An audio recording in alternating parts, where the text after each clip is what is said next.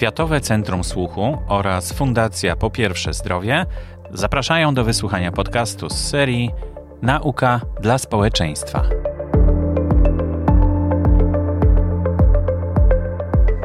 Dr Witold Jamrus, profesor Renata Jachowicz przedstawią wykład pod tytułem Dróg przestrzenny panaceum na zmieniającą się rzeczywistość który odbył się w ramach panelu ekspertów Współpraca z farmaceutą w celu zapewnienia bezpieczeństwa i skuteczności farmakoterapii, który odbył się 25 października 2021 roku podczas trzeciego Kongresu Zdrowie Polaków.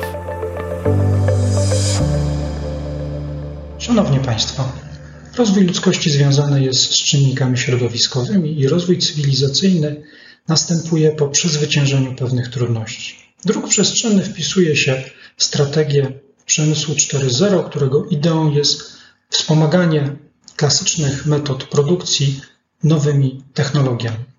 W trakcie mojej prezentacji będę starał się rozważyć, czy dróg przestrzenny ma szansę stać się panaceum na zmieniającą się rzeczywistość, jeśli chodzi o technologie farmaceutyczne. Pragnienie zdrowia towarzyszy ludzkości od zarania dziejów. Postęp naukowy i technologiczny warunkuje rozwój każdej nauk, w tym nauk medycznych i prowadzi do skuteczniejszej terapii. Pierwszymi formami leków stosowanych były wysuszone i sproszkowane zioła. Możliwość ekstrakcji tych surowców spowodował wytwarzanie preparatów galenowych. Z kolei pigułki, które są stałą formą, umożliwiały lepszy transport oraz wygodniejszą aplikację przez pacjentów. W manuskryptach arabskich pojawiają się opisy wytwarzania tabletek czy tabliczek zawierających sproszkowane zioła i surowce mineralne.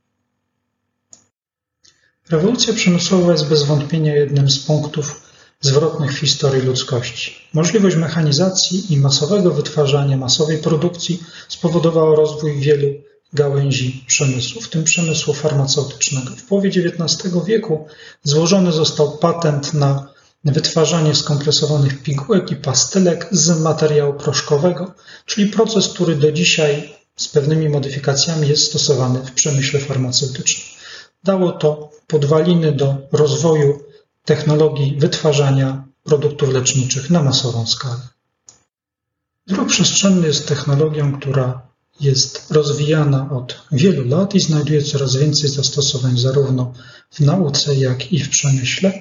Jest to jedna z technik przyrostowego wytwarzania, gdzie obiekt wytwarzany jest poprzez nakładanie warstw i zestalanie tych warstw ze sobą.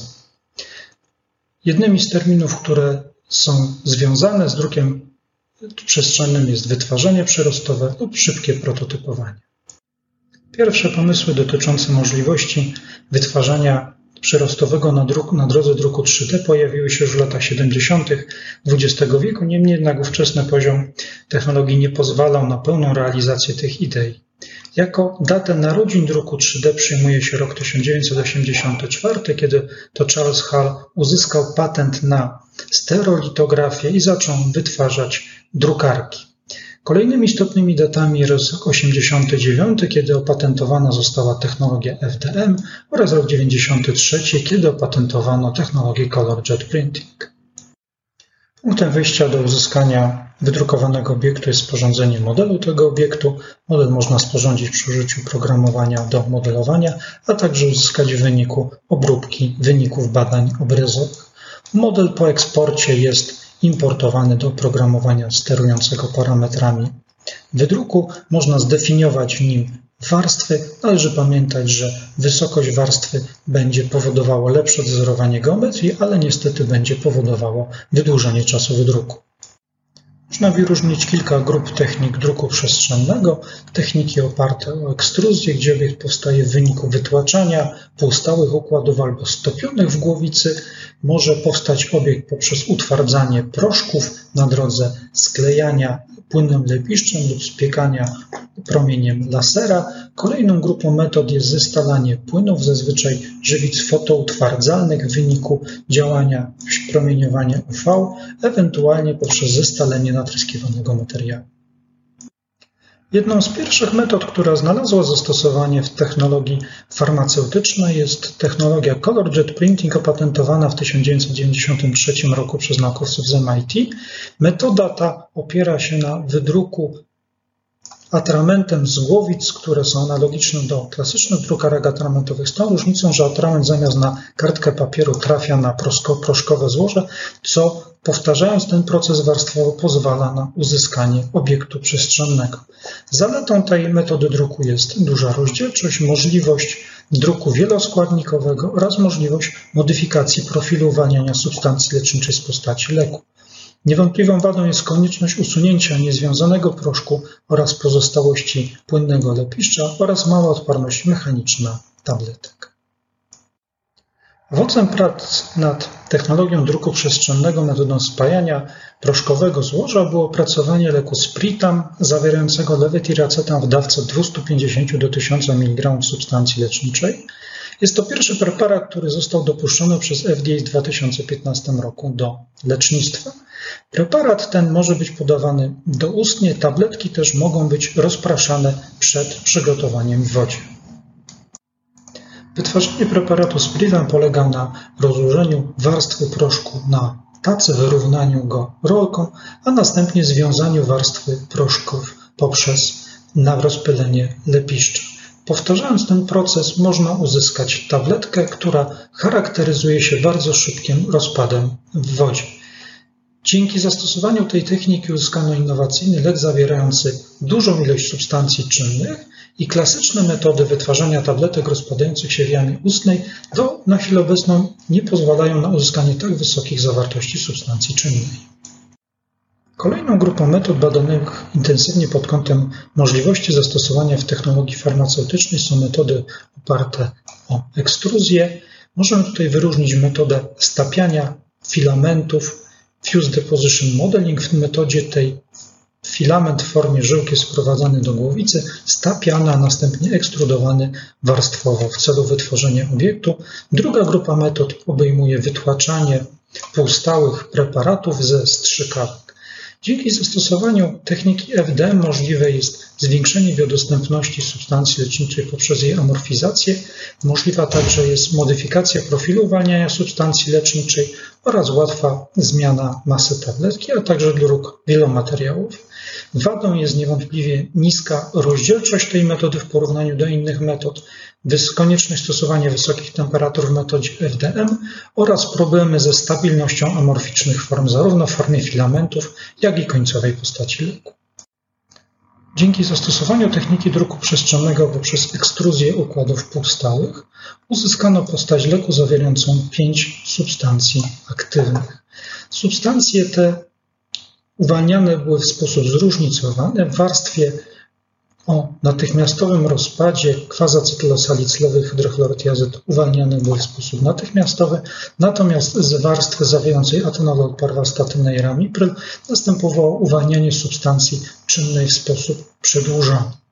Możliwe jest zatem wytworzenie tabletki wieloskładnikowej o zdefiniowanych dawkach i różnych profilach uwalniania substancji czynnej. Ekstruzja umożliwia także przygotowanie spersonalizowanych postaci leku. Tutaj przykład z lamotreginą i ranitydyną, gdzie przygotowano postacie leku w różnych kształtach, różnych kolorach, dopasowanych do potrzeby i indywidualnych upodobań pacjenta, co może mieć szczególne znaczenie w przypadku terapii pacjentów pediatrycznych. Powstaje pytanie, czy drukowanie przestrzenne potrafi wnieść nową jakość w pracy apteki szpitalnej. W badaniach porównawczych w Finlandii przygotowano preparaty z warfaryną poprzez druk 3D postaci leku o różnych dawkach oraz przygotowanie metodą klasyczną z tabletek gotowych. Dodatkowym atutem drukarki przestrzennej była możliwość umieszczenia na postaci leku druku dwuwymiarowego kod QR zawierający różne dane dotyczące tej postaci leku. W wyniku tych prac stwierdzono, że większa dokładność jest w przypadku filmów przygotowanych metodą druku przestrzennego. Filmy są stabilne w okresie czterotygodniowego przechowywania. Filmy o mniejszych dawkach, mniejszych rozmiarach można przygotować szybciej w porównaniu do metody klasycznej i brak konieczności z uczestnictwa operatora w trakcie procesu, gdzie manualne rozważanie do saszetek wymaga zaangażowania w trakcie całego procesu. W przypadku techniki FDM konieczne jest przygotowanie filamentu zawierającego substancję leczniczą rozproszoną w polimerowym nośniku. Do tego celu służy ekstruzja topliwa. W wymieszany polimer jest stapiany substancją leczniczą, w wyniku czego powschodzi do powstania filamentu. Bardzo ważne jest, aby filament, który uzyskamy, miał równomierną średnicę, charakteryzował się jednolitością, jednolitą zawartością substancji leczniczej, a także odpowiednią elastycznością oraz stabilnością w trakcie przechowywania. W zespole Katedry Technologii Postaci Leku i Biofarmacji podjęliśmy próbę opracowania tabletek wieloskładnikowych zawierających bikalutamid jako modelową substancję leczniczą zawieszoną w rozpuszczalnym wodzie polimerze i układ ten łączyliśmy z kwasem polimlekowym, który jest nierozpuszczalny w wodzie. W wyniku tych działań uzyskaliśmy tabletki o zróżnicowanych profilach uwalniania. Stosując polimer z rozpuszczalny w wodzie uzyskaliśmy tabletki o natychmiastowym uwalnianiu substancji leczniczej. Poprzez wymieszanie z dodatkiem nierozpuszczalnego polimeru nastąpiło wydłużenie uwalniania substancji leczniczej, a połączenie tych dwóch części pozwoliło na uzyskanie tabletki, która charakteryzuje się natychmiastowym oraz przedłużonym profilem uwalniania dawki podtrzymującej. W celu pominięcia procesu ekstruzji topliwej koniecznej do wytwarzania filamentu, opracowanie rozwiązanie połączenia ekstrudera z drukarką 3D w Anglii opracowano rozwiązanie, w którym proszek bezpośrednio podaje się do głowicy drukującej i następuje wydruk z proszku. Tutaj przykładowy preparat zawierający itrakonazol na bazie hydroksypropylometylocelulozy. Rozwiązanie to skomercjalizowano i wytworzono drukarkę, która może mieć zastosowanie w warunkach pracy apteki szpitalnej lub apteki ogólnodostępnej. Druk metodą FDM może także mieć zastosowania przemysłowe. Triastek, chińskie konsorcjum, opatentowało metodę Melt Extrusion Deposition, która pozwala na jednoczesną ekstruzję i wydruk obiektu w trakcie jednego procesu. To jest linia produkcyjna i na początku 2021 roku FDA wydało pozwolenie na realizację badań preparatu T19 który ma stanowić innowacyjny produkt leczniczy w leczeniu reumatoidalnego zapalenia stawów. Praktycznie wszystkie metody druku są badane pod kątem możliwości zastosowania w technologii farmaceutycznej. Badane są nie tylko formy doustne, ale także inne metody aplikacji, w tym stenty chirurgiczne oraz mikroigły, a także dedykowane postacie leku, jeśli chodzi o miejsce aplikacji. Druk przestrzenny może być stosowany nie tylko w technologii farmaceutycznej, ale jest stosowany z powodzeniem w naukach medycznych. Możliwe jest wytworzenie implantów metalowych, także z hydroksylapatetów. Możliwe jest wytworzenie modeli anatomicznych, a także możliwy jest biodruk naczyń czy kawałków organów. Użyteczność druku przestrzennego jako odpowiedź na zmieniającą się rzeczywistość można było szczególnie obserwować w roku ubiegłym, kiedy w wyniku przerwania łańcucha dostaw brakowało sprzętu ochrony osobistej. W wyniku ogólnopolskiej akcji Przyłbica w Koronie, która na terenie Krakowa była koordynowana przez AGH Akademię Górniczo-Ochotniczą, w której uczestniczyli studenci i pracownicy tej uczelni, jak i także studenci i pracownicy innych uczelni, w tym e, Kolegium Medikum Uniwersytetu Jagiellońskiego oraz dzięki pomocy firm, a także ogromnej ilości osób prywatnych udało się w przeciągu dwóch miesięcy przygotować ponad 22 tysiące przyłbic i rozdystrybuować je do ośrodków zdrowia na terenie Małopolski, a także, a także dalej. Drukowano nie tylko przyłbice, drukowano także adaptery do masek z Decathlona, drukowano zawory filtrujące. Ogólna ilość druku nie jest mi znana. Biorąc pod uwagę, że w samym Krakowie udało się tyle wytworzyć, podejrzewam, że ilości wydrukowanych obiektów były w setkach tysięcy, co pokazało, jak bardzo istotny jest to element w momencie, kiedy pojawiają się problemy, które nie mogą być rozwiązane systemowo. Jak Państwu wiadomo, obraz i struktura społeczeństwa się zmienia. Pojawiają się nowe wyzwania w leczeniu pacjentów, szczególnie geriatrycznych i pediatrycznych, pojawiają się nowe postacie leku i wydaje się, że druk 3D wychodzi naprzeciw przynajmniej części z tych potrzeb.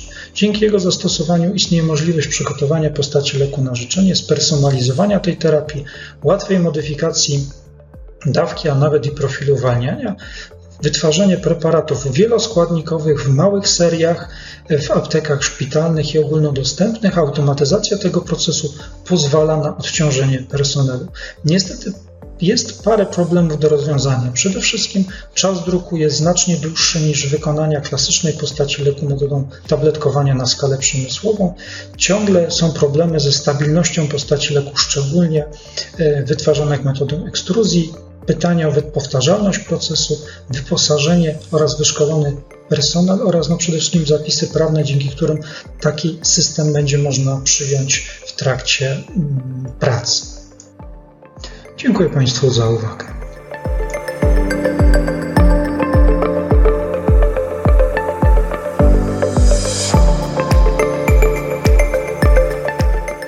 To był odcinek podcastu Nauka dla społeczeństwa. Zapraszamy do kontaktu poprzez e-maila mam pytanie małpa ifps.org.pl. Prezentowanych informacji o charakterze medycznym nie należy traktować jako wytycznych postępowania medycznego w stosunku do każdego pacjenta. O postępowaniu medycznym, w tym o zakresie i częstotliwości badań diagnostycznych i lub procedur terapeutycznych decyduje lekarz indywidualnie zgodnie ze wskazaniami medycznymi, które ustala po zapoznaniu się ze stanem pacjenta. Lekarz podejmuje decyzję w porozumieniu z pacjentem. W przypadku chęci realizacji badań nieobjętych wskazaniami lekarskimi, pacjent ma możliwość ich odpłatnego wykonania.